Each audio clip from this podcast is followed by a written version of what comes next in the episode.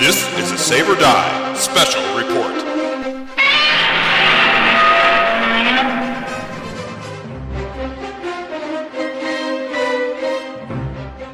Hi, this is DM Jim here with a Save or Die field report recorded live at the U-Con Game Convention held in Ypsilanti, Michigan the weekend of November 14th through 16th, 2014. The following is the What is the OSR Anyway panel discussion held at that very con. The host of the panel was the head of the OSR track, Ryan Thompson, and the panelists were Tim Snyder of Goblinoid Games, Adam Muszkiewicz from Metal Gods of Ur-Hadad, and Doug Kovacs and yours truly for Goodman Games. Enjoy. Throw out a little blurb about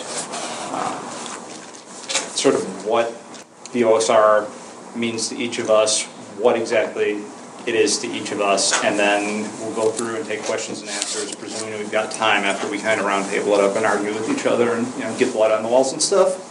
We're fighting, right? Oh, I didn't know it was that kind of... Oh, yeah. I didn't know it was that kind of debate. Well, that's round one. They're bringing the weapons up. That's, so. Yeah. Exactly.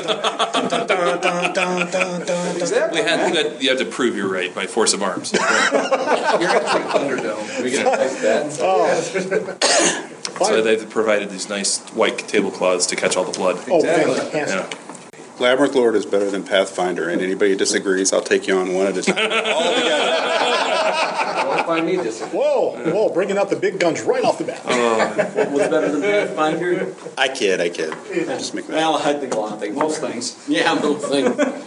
It's your party, sir. It's your party. You started. Is it? Yeah. Yeah, Ryan. Yeah, we're all invited.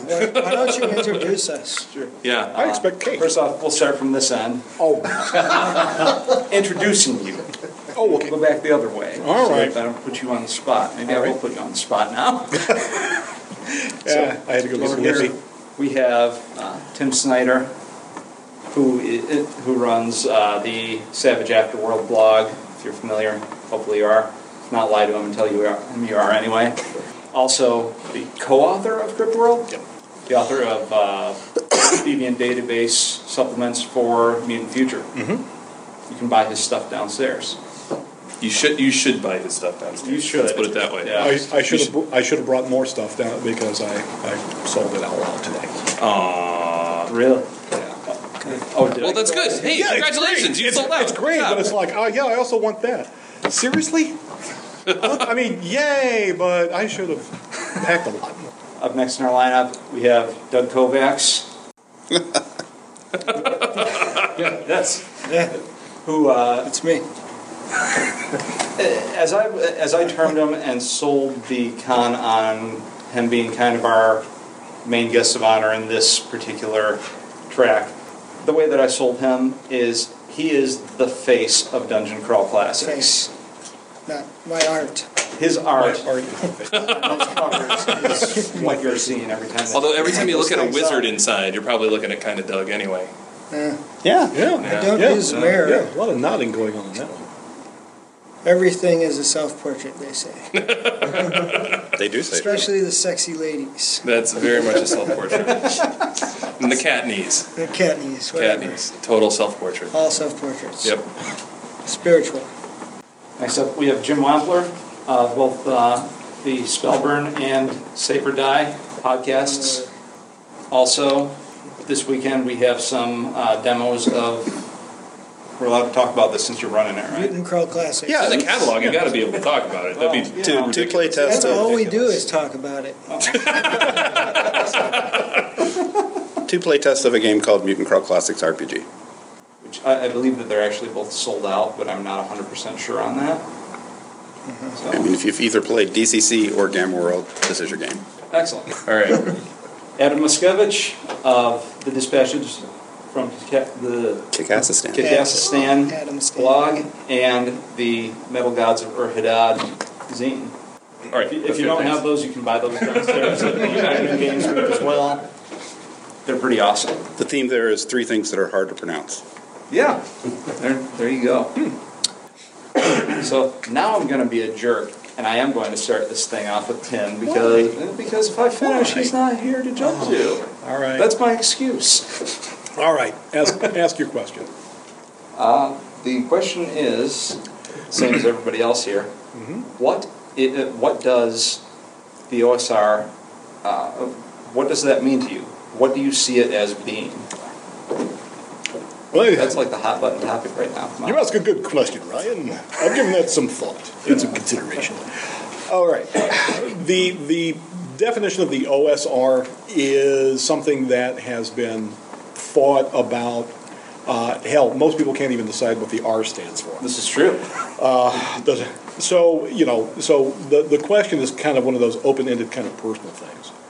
So I guess, my definition of the OSR varies from a lot of other people's. A lot of people see the OSR as being fairly classic Dungeons & Dragons 3d6 based. I mean, or at least that's the impression that people get.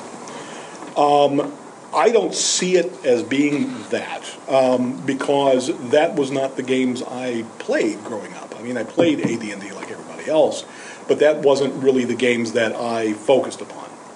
So the games that I was playing back in the 80s would have been Paranoia, Traveler, the Pacesetter system, none of which even remotely resembles 3D6 D&D fantasy. But the first two words in old school Renaissance or revival or whatever they'll say are old school. So for me, 1984 is old school. Therefore, games that have that kind of play style, that kind of attitude, that is how I envision it. So a lot of people see the things that I do and they kind of equate me with being like running an old school blog. But if you look at my blog, I've never written a word about Dungeons & Dragons ever. It's been Mutant Future, which is a game that's been out recently, comparatively speaking. I've written a lot about the Pacesetter system, which, granted, is not from the 1984, but it is also not your classically envisioned thing.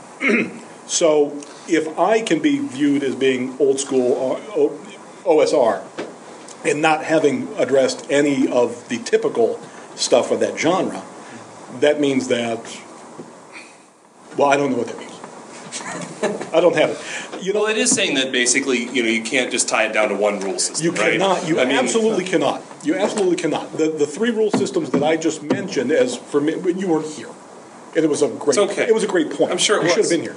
But I wanted Paranoia, Traveler, and the Pacesetter system. Hell, I'll throw in Marvel Superhero, the Face Room system. Mm-hmm. Yeah. And none of those. All of those are different genres, all of them are different rule sets, but all of them, in my view, are OSR. So to summarize what I was saying, I like to define the OSR the same way I define pornography, and that is that I don't know what it is, but I know it when I see it. All right. And he's addicted to both. And I love both. Yeah. What about erotic literature? Do you like that? No pictures, no. Oh, Doug, I'd like your opinion now. Okay, what's the question? What is the OSR? Yeah, to you. Yeah. I was talking to Jeff D. in Texas, and he told me the division between new school and old school is a skill system in a game. I'm just telling you what he told me so I can talk and you can listen to me. But I don't really care about a definition of old school Renaissance, to tell you the truth, or revival or resurrection, whatever the fuck the R is going to be, or OS can be what? Oversized Renaissance? Or yeah. I like, know it when you see it, but like I don't even care what we call it. I mean, I just did something. I mean, full disclosure, I worked on 4th Edition D&D for Hasbro, so, I mean, whoever's paying me, I guess, but I did not love 4th Edition D&D, so I guess that means, something. That's true, too. I'm not just making that up. So, anyway, Jeff Deed said skill system, but that would make... That would be like Traveler. That would make mechanoids and everything Palladium ever did not old school. Not old school, and to me it's old school. That would make Traveler not old school. That would make RuneQuest not old school. Mm-hmm. I mean, pretty much. I mean, everything that isn't directly D&D based. Yeah. So it's. I think I like the idea that it's hard to define, and we pretty much everybody can insist and argue that they got their definition, but if everybody's equally wrong, then then everybody's right. Yeah. But I think it's like an unasked a question kind of question. Like, I would say who cares, but I guess you guys all care. You showed up, but like, you know. Yeah, but do you think that like just asking the question means whatever answer you're going to give is going to be at least kind of wrong? I think it like you said, it has to do with people's experiences, right. And it has to do with people who have been playing role-playing games or D&D for most of their adult lives. I mean, I started when I was 10, so and I didn't, just because a large corporation puts out versions of a game doesn't necessarily change the game I want to play in my head, you know. I don't know, like, what isn't, we're going to talk about what old school art isn't. I could say two things for DCC. It's not anime, not remotely anime. Maybe Speed Racer could be referenced. Maybe. Or that other robot thing that I don't know the name of. Ask Eggman. These guys know. I'll ask them when I need it. Yeah. And it's not digital art, which a lot of OSR artists seem to disagree with me on that because they don't actually know how to paint. And all they can do is digital art. So, anyway, we'll leave it at that. That's Doug's old school. Boom. You know, it's got to have freaking brushes. Drops the mic. Doesn't count. I did do full disclosure again. I did do, for the first time, for the Chain Coffin Kickstarter, for the additional maps, I did all the maps in Photoshop. What? Heresy. I did draw it and then scan it in and put it together, so technically it's not Photoshop, because that would give me a headache. But that's the first time in DCC I don't have originals for the maps. I just broke that to Mike Curtis, and he was crying. So that'd be funny. Yeah. I'd love to see Michael Curtis cry. He cried a little bit. That big, deep, booming voice, you know, giant guy. Yeah. Huge voice, crying. He's sensitive. Very sensitive. So, ask Jim. Tag. Jim knows. About what Michael Curtis's voice sounds like? No. OSR. What does OSR mean? You have been webbed for 5 hours, and you're now suffering 10 disapproval. That is uncanny. Okay. Thank you. That's very good. I have to stop doing it because it pisses him off. Oh. I think I have a meaningful answer for this, because any creative work that appears in a series, it's not just a single discrete work, like... takes things we're familiar with, Star Trek and Star Wars. As time goes by and the series progresses, it becomes more and more self-referential. Star Trek started out being a show that wanted to do social commentary and action-adventure through a sci-fi set of tropes. And the longer Star Trek was on, the more Star Trek became about Star Trek. And I think role-playing games are just like that. So it's about how close a game or a system is to the primary sources of inspiration. Gygax and Arneson started with the Appendix N literature, fantasy literature and science fiction. So OD&D is very much based on those primary literary sources and a whole host of other things like John Peterson wrote about, other games that happened before then. So the rest of it is just slider bars on a soundboard, you know. Rules light, crunchy, you know, ascending, descending armor class, a really lethal system versus something you can just, you know, play and enjoy, humor. It's all just slider bars that we could all sit around and try and figure out where the exact boundary is between this and that. But if it's just really inspired by the original literature and the original things, the closer to it, the more it tends to be old school. I mean, there was a point in my life where I thought AD&D was rules light because I was 18 when I learned the system and had it all hardwired in my head. I know those spells inside out. So it is rules light to me, but but you look back at that book, it's not rules light. Not a chance. And we didn't use 95% of the Dungeon Master's Guide when we played First Edition AD&D. You didn't use Encumbrance? No. Did you see that like, I don't know, it's like a 5 or 6 page PDF flow chart of how to run First Edition combat by the book? Oh, the initiative order alone will kill you. I mean, it was seriously like 5-6 pages of just this is, you know, if you are. The point was nobody does that. Exactly, right? But that's the point of even making the thing, you know, is to, you know, demonstrate that, you know, nobody plays that way. But the rule system is like, it's like a tree. You can't see the whole thing at once, or a sculpture. You can only see like where you're looking at. Yeah, it's too complicated. You only use part of it, you know. Am I getting abstract? Go ahead. I think you are getting slightly abstract. That's okay. We expect that. This is what I think. Well, back to the fantasy literature thing, and that applies to everything. Mm-hmm. I mean, Gamma World and Metamorphosis Alpha from those science fiction books. Yep. I mean, the Road Warrior movies came out, and Gamma World started getting more Road Warrior. So it just it's a progressive thing, and it's natural. It just happens. I mean, Fifth Edition is not old school because Fifth Edition is about being different from Fourth Edition. And first, second, and third just got more and more complicated. And we talk a lot about D&D, but I don't mean to just focus on that. It's just OD&D is the mothership. Every game that came after OD&D references it either by being the same as or different from. Is Magic old school yet?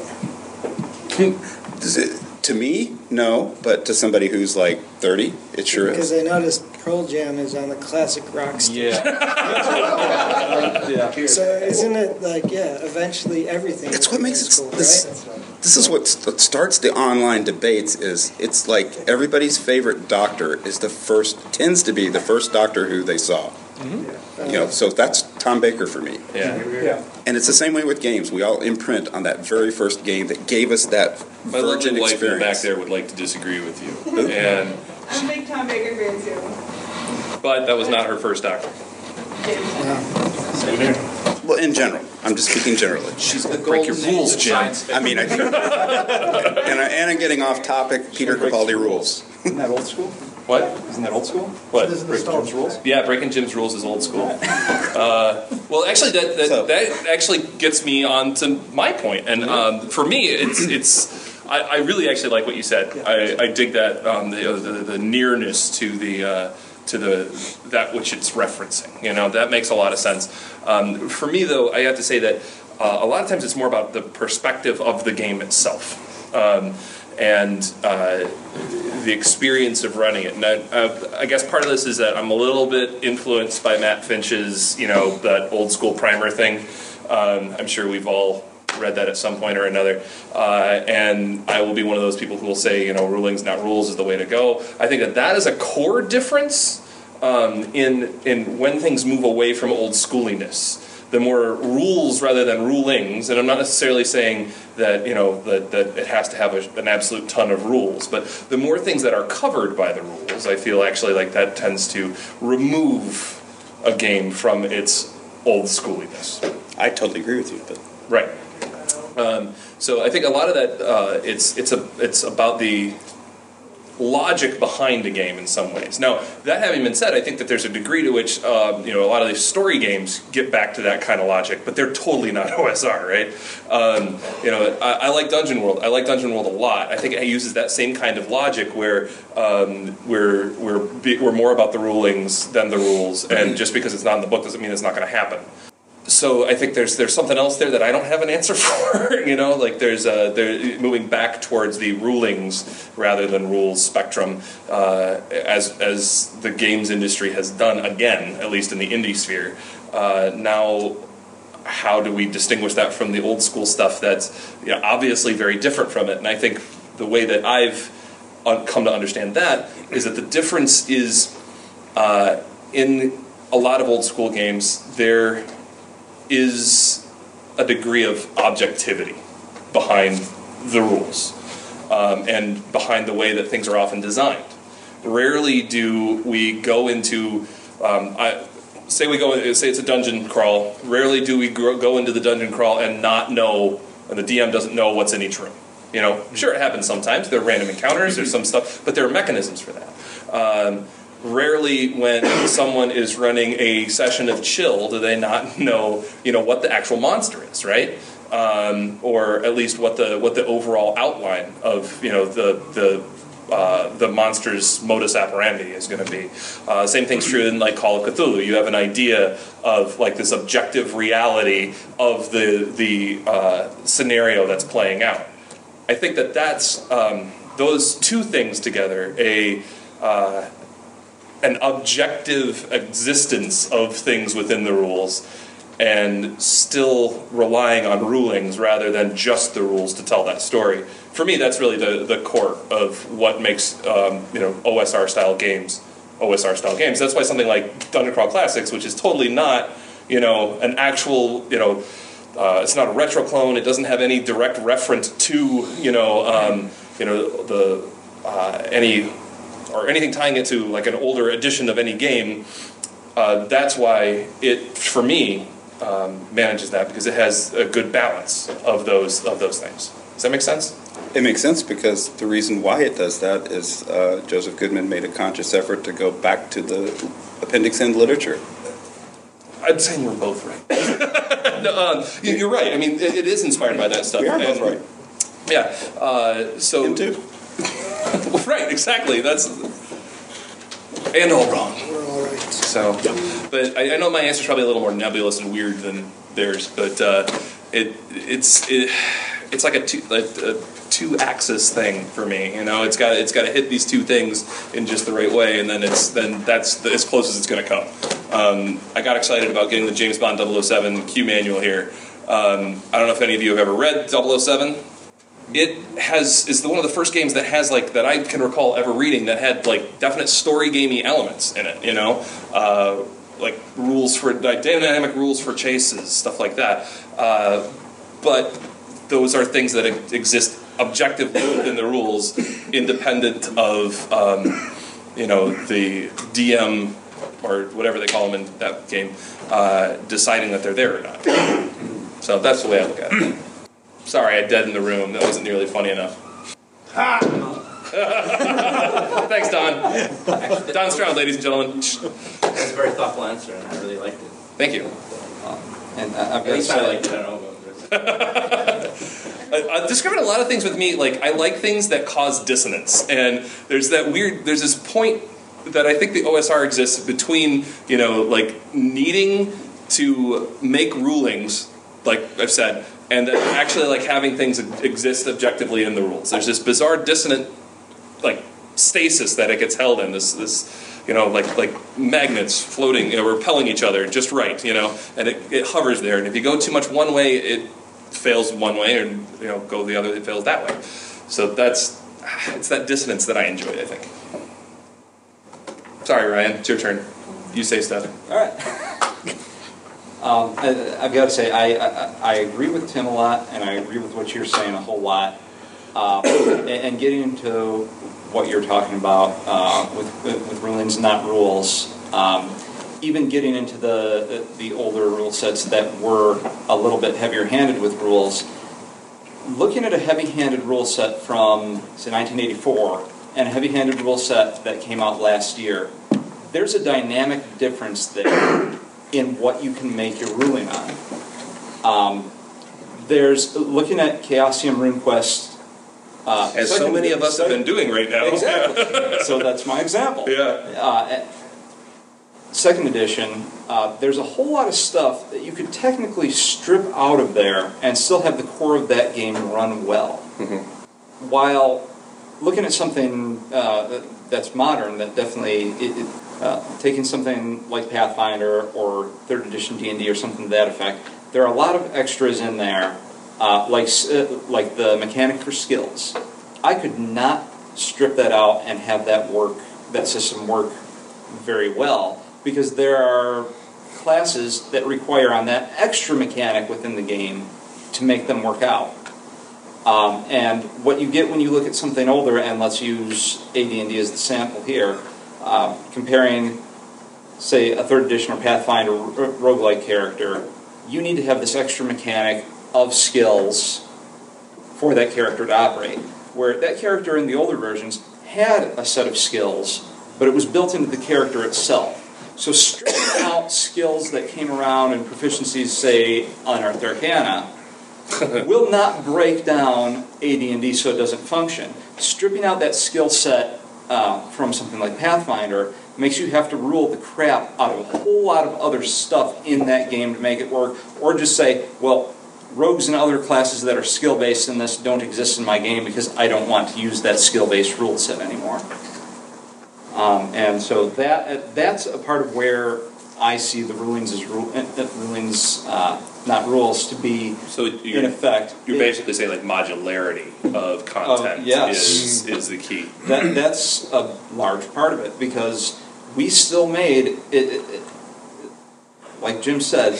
AD&D was not really a rules-like game, but a lot of us made it a rules-like game without breaking the hell out of that game, so it didn't function properly. Well, there isn't anything more old school than taking the rules as written and hacking them to hell and back yourself for your group. That's a part where I see a massive difference between a modern rule set and an old school rule set, because most of the modern rule sets, like my Pathfinder example, have things ingrained in them where it's really hard to rule that out without coming up with a whole new rule set to replace the vast majority of the mechanics of the game. It almost sounds like what you're saying is that you can't take a modern rule set and run the game old school. It's difficult. Them's fighting words. No, they haven't brought the weapons up yet, so they can't be fighting words. That's right. Yeah, still waiting. What do you think? Can you do that? I don't know if I can do it. What if you took Pathfinder and got rid of all the Wayne Reynolds art and replaced it with Earl Otis and just ran the same game? Would it be old school then? Done. No. That's a great idea. No. Well, then I'd say it'd be fine for me. I mean, it just look better, really, is all. Yeah, Doug would ignore the rules anyway, so it doesn't matter. Do the rules count if I just completely ignore them? It's hard for me to have this conversation because there's so much I don't care about, you know? I think I can explain it because I started in '79 with Holmes and some college kids that were graduating from the Brown books to they'd gotten the Monster Manual. Those books were just coming out, and they're the ones who taught me to play. And then we started our own little campaign with Holmes and went straight to First Edition AD&D. That group played continually for 15 or 18 years, enough for no screwing around or fudging. I think one of my guys survived all the way up to being a 20-something magic user. And then Second Edition came out. And we bought all the books and just kept playing. There was no concept of editions then. These were just the new books to use. But we were still playing the same game and pretty much still running the same way. I mean, we got some new monsters out of Second Edition. Was the impact it had on the campaign. Which is, I'm not saying any of this is right or wrong. This is just the experience we had. And the same thing happened with Third Edition when it first came out. We were still just playing D&D to us. We didn't sweat it about whether, it was First Edition AD&D, or were we playing basic D&D? We were just playing. But that's unbalanced. That's an unbalanced approach, and that wouldn't fly today. I'm just making fun of you. No, I did the same thing. That's why I couldn't parse that into something that made sense. I know. I know, right? Yeah. No, that's exactly. I mean, I think I'm not really going too far on a limb when I say that probably folks who are interested in this kind of conversation are probably folks who had a similar experience to that, right? I mean, when I was a kid, I didn't understand the difference between Palladium fantasy and D&D. I mean, we just grab it and play it. Exactly, right? You just throw it all together like, oh, well, I'm going to use the Ranger, AD&D Ranger, and, a Palladium Diabolist in the same freaking thing, because we didn't really care about any difference, I've never played Pathfinder, ever in my life, and I am 100% certain you could run Pathfinder old school. I think there's a way to do it. You could run the game old school. I mean, halfway through the dungeon when half the party wipes, okay, that's no longer traditional Pathfinder, right? Yeah. that's a fact. Running the game in the way that it's run today is obviously very different. Like if we went to go talk to those Pathfinder Society guys down there, they'd probably say that I'm sure they have their own choice words for what we the way we game. I got in an argument with one of the dudes from Warriors 3 earlier today. The dude with the chops. Oh, Bill. Yeah, and it was really disappointing. It was basically he didn't like Dark Sun because he didn't want to have to replace his sword ever. Oh. Are you freaking kidding me? I mean, that's like such a minor detail. Like, can you not take defeat that much that you don't ever want to replace a freak? Like, you don't. That's obviously a campaign element. Yeah. You don't want to deal with that. It was really. But what does that mean? Huh? Obsidian weapons in Dark Sun, or bone weapons in Dark Sun. He didn't ever want to replace his obsidian sword, with, or you know, he didn't want to have to deal with that in game. It was such He also have not liked yellow ochre. I'm sure he would not have liked yellow ochre. The color. Brown paintings are done in yellow ochre. If you don't like yellow ochre, you wouldn't like Dark Sun, right? No, he's right. Yeah, you're absolutely correct, Doug. Yeah. Right? Yeah. It might be burnt sienna sometimes, but on occasion, you know, you guys know what I'm talking about. Not me. I'm colorblind. Well, that's it's yellow. Oh. It's yellow. What you're talking about is why these things turn into knife fights online. Yeah. When the truth is, it's just a play style choice. Yeah. And I've got no dog in that hunt. If you and your group like a play style that works like Pathfinder. But what if it bores the hell out of you? The reason it bores the hell out of guys like you and me. Do you get up and leave, or do you make it interesting? It's play style and human psychology. The reason it bores the hell out of guys like you and me is because old school, the higher lethality, the way the rule system mechanics work, is higher risk and higher reward. Hmm. And you're gonna and less of an attachment to this one individual character. And that's an old school quality on my checklist is. A greater emphasis on the campaign versus the individual character. Yeah, I would agree. Yeah. And if that's what you like to play, then that's great. And if you want to go the other way, I don't care. Well, and I think that gives rise to that difference of perspective gives rise to some of these other, you know, like the fiddly bits differences. Like when we talk about an extensive skill system, an extensive feat system. If you're going to spend 2 hours making a character, you're going to be attached to that character and not expected to die right away, right? Sure. I mean, whereas if you go to the Purple Sorcerer, you know, zero-level funnel generator, kick out like 6 pages worth of zero levels for DCC, I don't care, kill him. You know? Unless you're playing Traveler and you just die during the but that's an experience in and of itself, man. That's worth having. Well, we've all done that, right? I mean, it was great, man. You remember that, and you know, it's a beautiful thing. This was the most awesome character I never got to play. With my game group the other night, we were remembering. Oh God, I remember classic Traveler. I have no problem. I think that's just. Can I say something? Yeah, come on. Yeah. You know, it's interesting that you guys are really against Pathfinder so much, right? I'm a guy who. I just said the opposite of that. I'm fine with it. I'm the guy who defends new school stuff to old school people and old school stuff to new school people. We need more people like you. It's a peace group. Yeah, thank you. But a lot of these new school people, they lump in Pathfinder guys with you. With us? Yes, they like old school people. They think Pathfinder is like an old fashioned, broken down game. Well, are you talking like mostly like indie gamers, story gamers, stuff like that? Not indie gamers, but people who are like in the 4th edition, D&D, and like other types of games like that. Well, it's like tactical board games. Got it. I'm kidding. Sorry, that's just. I'm joking. Joke away. I'm not. Also, funny criticism. I'm not offended from you make fun of it. It's a game. Oh, you and I were talking downstairs. You know, I ran 4th edition for years, and the trying to make it be old school and still within the scope of its own rules was very difficult for me. I couldn't provide a reasonable challenge within the scope of the rules. That's what we were trying to do with Goodman Games 4th edition. I worked on all the interiors for all the 4th edition Goodman Games DCC modules. And it was this constant, like, you want to have Lankmar, but you got to have a Dragon Man there. So the aesthetics... Aesthetics kind of get ruined because there's not even elves in Lankmar, you know? Yeah. And when some weird-ass humanoid shows up, it's got to be a woman with invisible skin, and you can see her bones.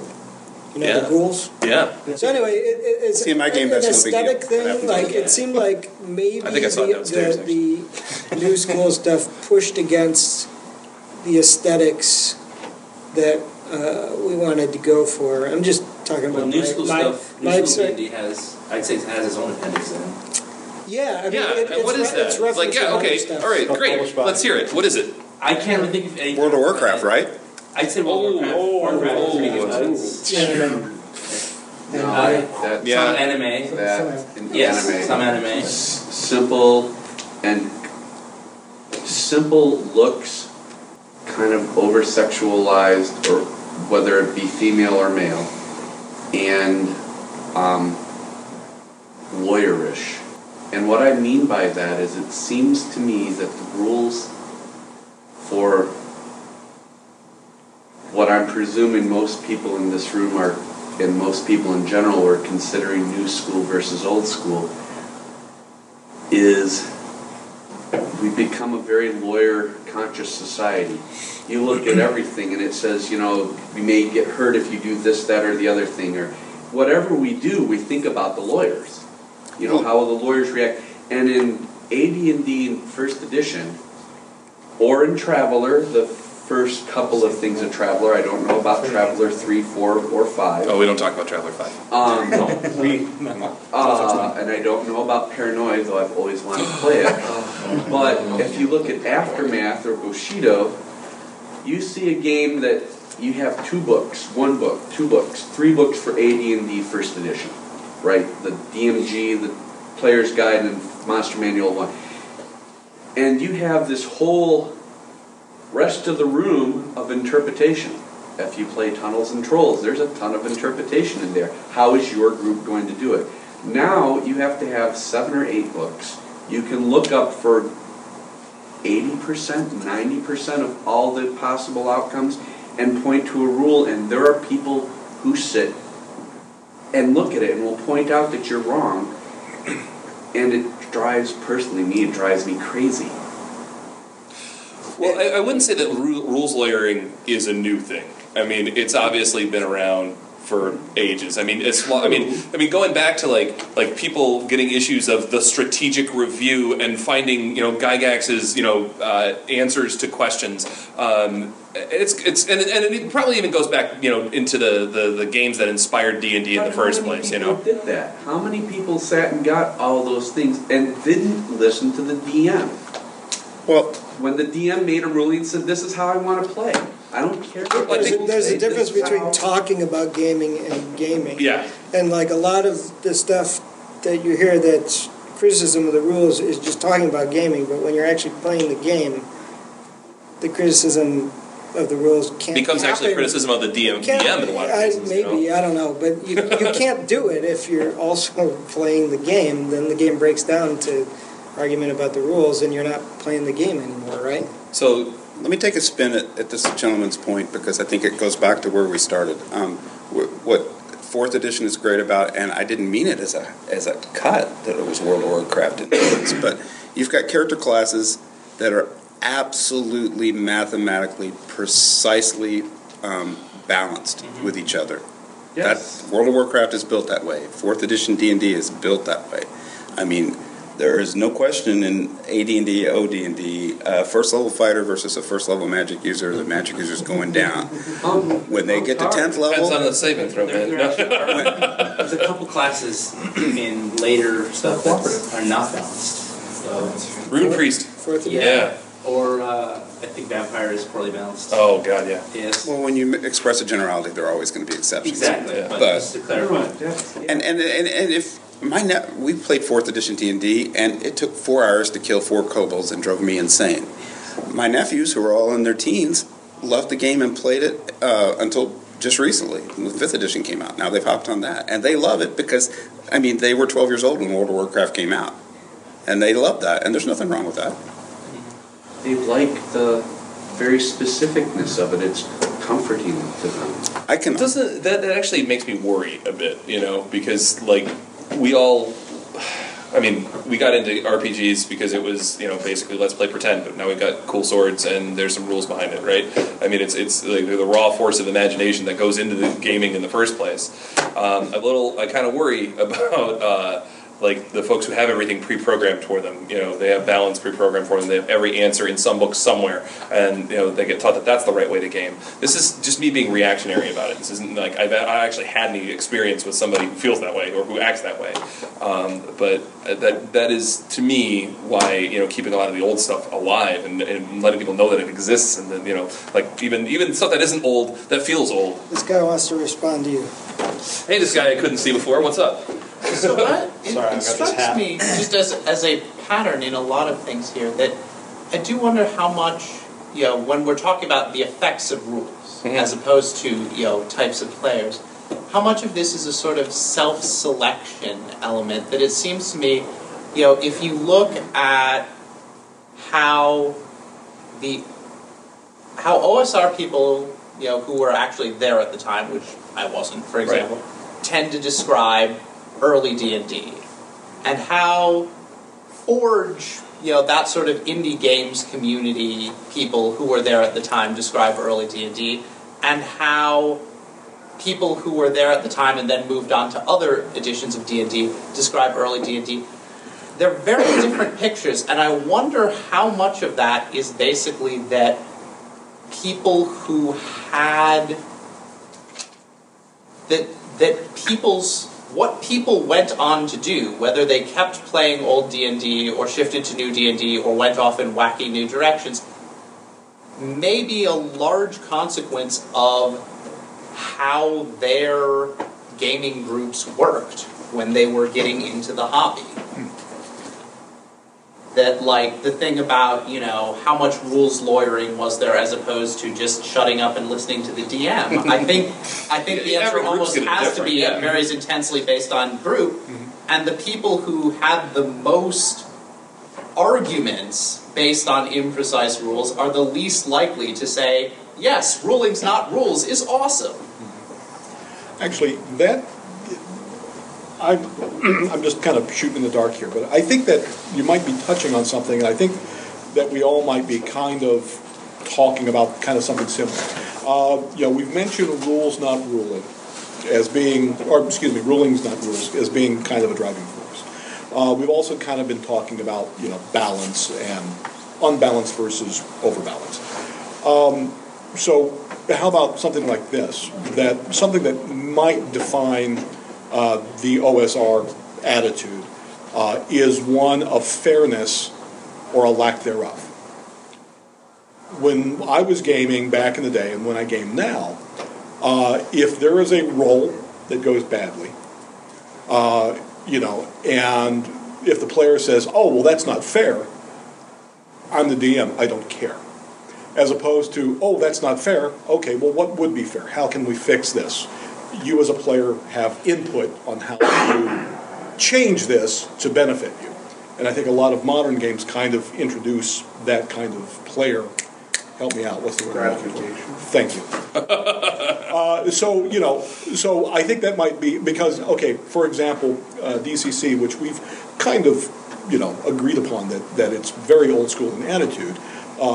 It's still got luck mechanism. Yeah. Is it a fair game? No, I have been horribly mangled playing that game. Oh, disagree. I think that's perfectly fair. Exactly.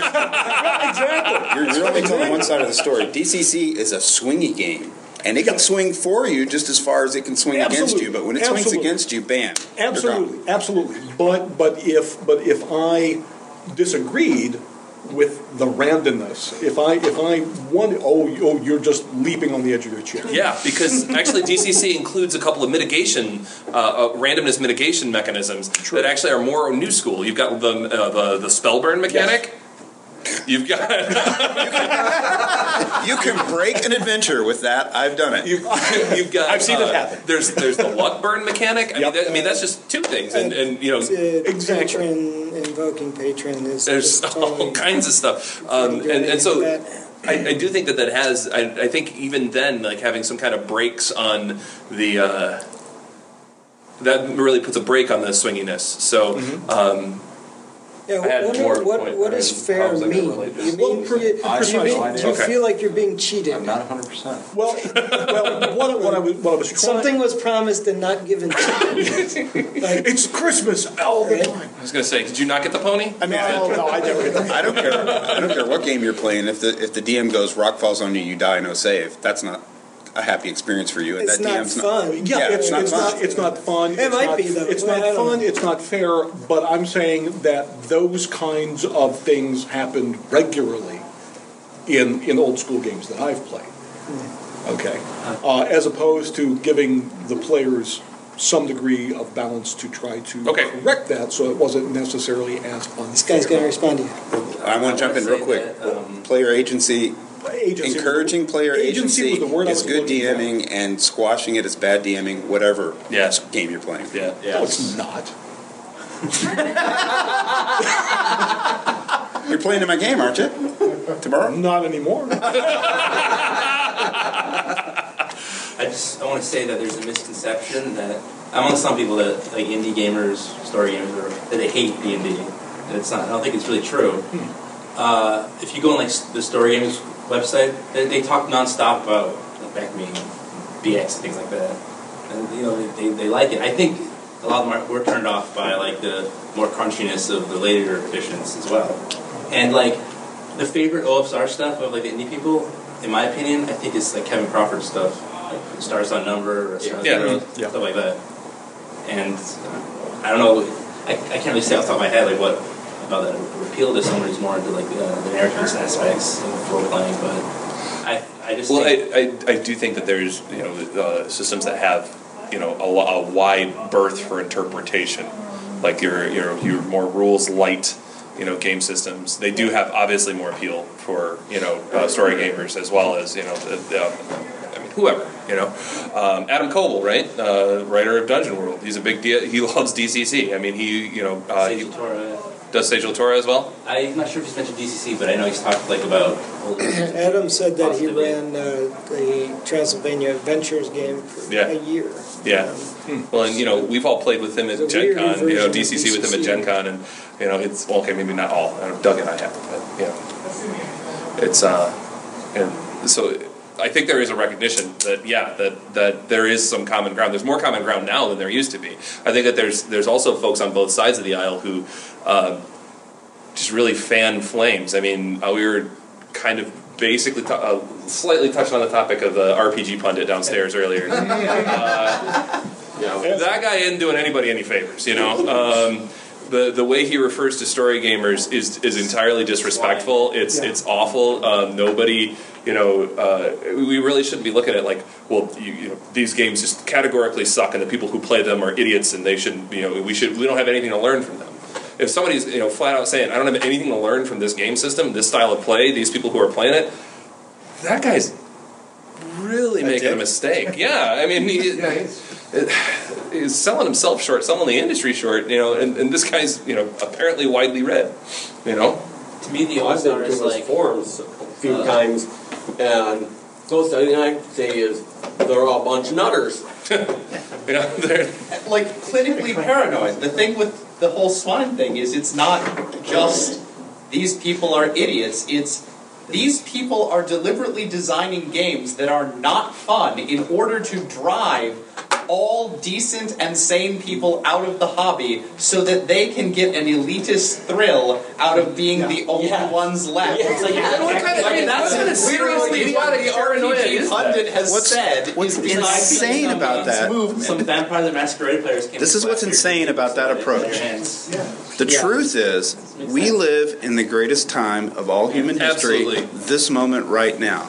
I mean, what we're here having this discussion has all been enabled by technology. Before print on demand, before email, before the internet, this OSR renaissance couldn't have existed. Now, it doesn't matter what style of game you want, you can easily play it. I mean, if you could have described the world we live in today to my 18-year-old self in 1979, it would have sounded like Star Trek.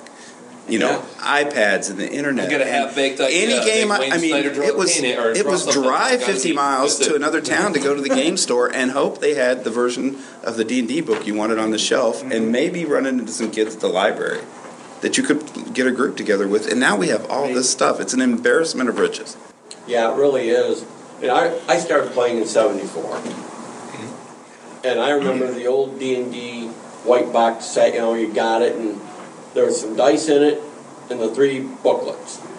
The crown, too, right? Yeah. And without somebody who already knew how to play, good luck to you. Yeah. Oh, God. Well, the reason I got it was my dad got it for me. I was in bed with an injury, pretty severe one. My dad got it for me, so I had something to wrap my mind around so I wouldn't drive my poor mother nuts.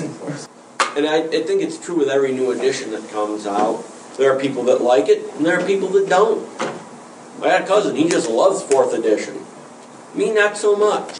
I I like what's going on at Goblinoid Games. They bought back Wizard's World. Yeah. That's a great game. Yeah. It's a little bit heavy on the math and record keeping, but I like it. You know, the OSR reminds me in some ways of old people who are like old comics. You know, at one point it was impossible to get like reprints of old stuff. You'd like dig through boxes. Yeah. And now it's just you can go to the store and pick up like your omnibus edition of like the first 60 issues of Thor. Yeah, that's awesome, you know. And like it's like that too, because when something is gone and it was so influential, people start making up things about it. Like with D&D, like there's a old, there was like a narrative that old D&D was just bad. No, that's actually I'm right here. It was old D&D is bad and broken down and stuff, and now that it's like coming back, people see maybe that's not true. Yeah. Right. Mm-hmm. I really I was really surprised when I just finally, I mean, being someone who got into gaming with the Mensa Red Box, I was really surprised the first time I read OD&D. Not because it was illegible. Tim Cass swears on a stack of Bibles that to a miniatures wargamer at that time, that was a perfectly legible rule set. Yeah, I'll bet it was. And it's bullshit. He's wrong. You know, you go back and you look at it, and just from a rules perspective, man, that was robust. I could get so much gaming out of that. I feel like I could have gotten more gaming out of OD&D than I ever got out of AD&D because of the simplicity of the system.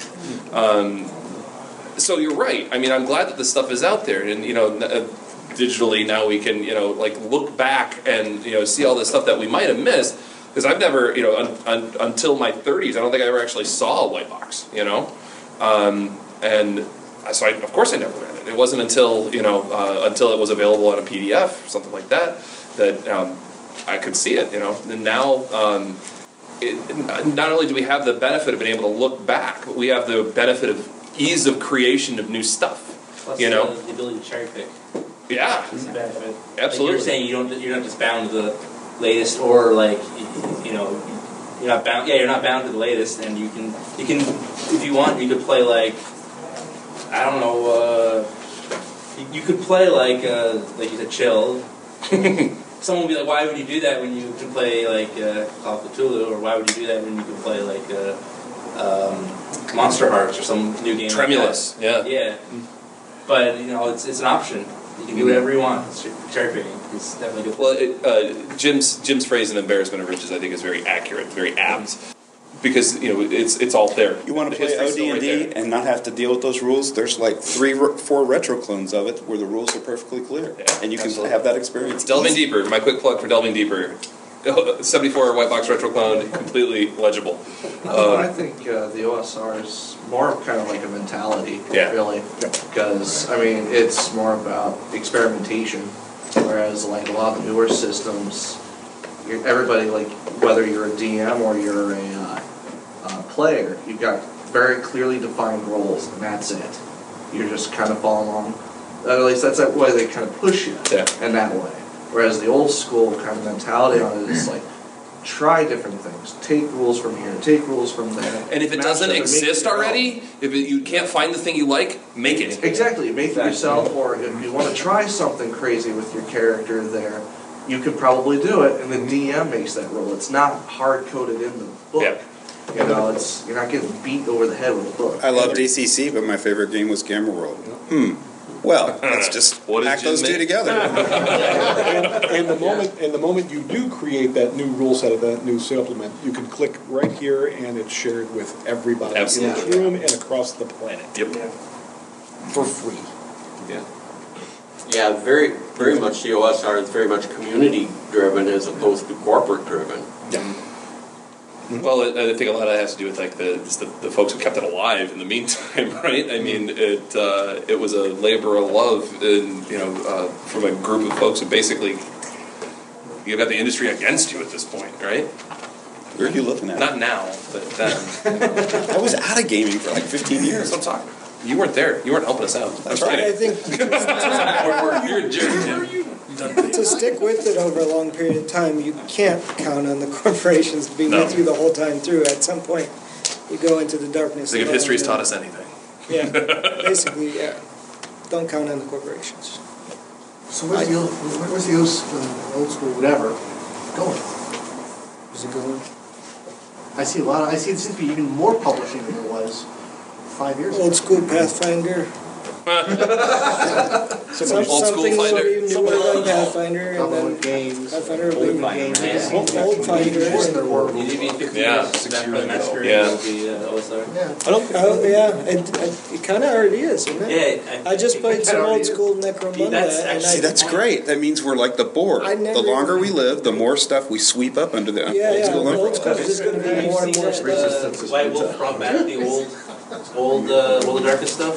The classic stuff. That's kind of what OSR is trying to do.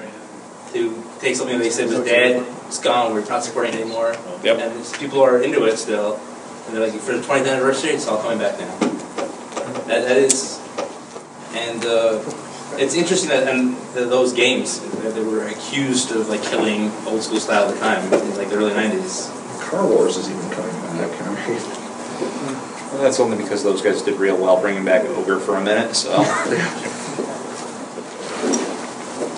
I think that somebody's actually running over. Yeah. Really? Are we running over? We're downstairs. We're supposed to be a 7 o'clock game. What was that? Muszkiewicz? Me? Hi. We're supposed to be running a game at 7 o'clock? Yes. True. I was actually about to stop. Yeah, we're going to we got to stop this. But that's up to you. You're the only thing running at 7 o'clock tonight in this room. Sweet. I'm at 8. Doug's at 8. We can talk for another. Everything else starts at 8. He started at 7 because he wanted to be fucking difficult. I didn't schedule me. You wanted to give me a break, right? Is that what it was? Yeah, I get a break. You get a break? Yeah. Okay. You don't. Right. Get over there. I haven't had a break since like 10 o'clock because I've come down and buy that crap an hour ago. Quit whining. All right. Well, wrap this thing up. This is old school. I need to go get a smoke, so let's end this. Yeah. Actually, that's very old school. I think that's a good wrap-up. That was a good point for a break. Well, thanks for listening to us babble for an hour. Yeah, we appreciate it.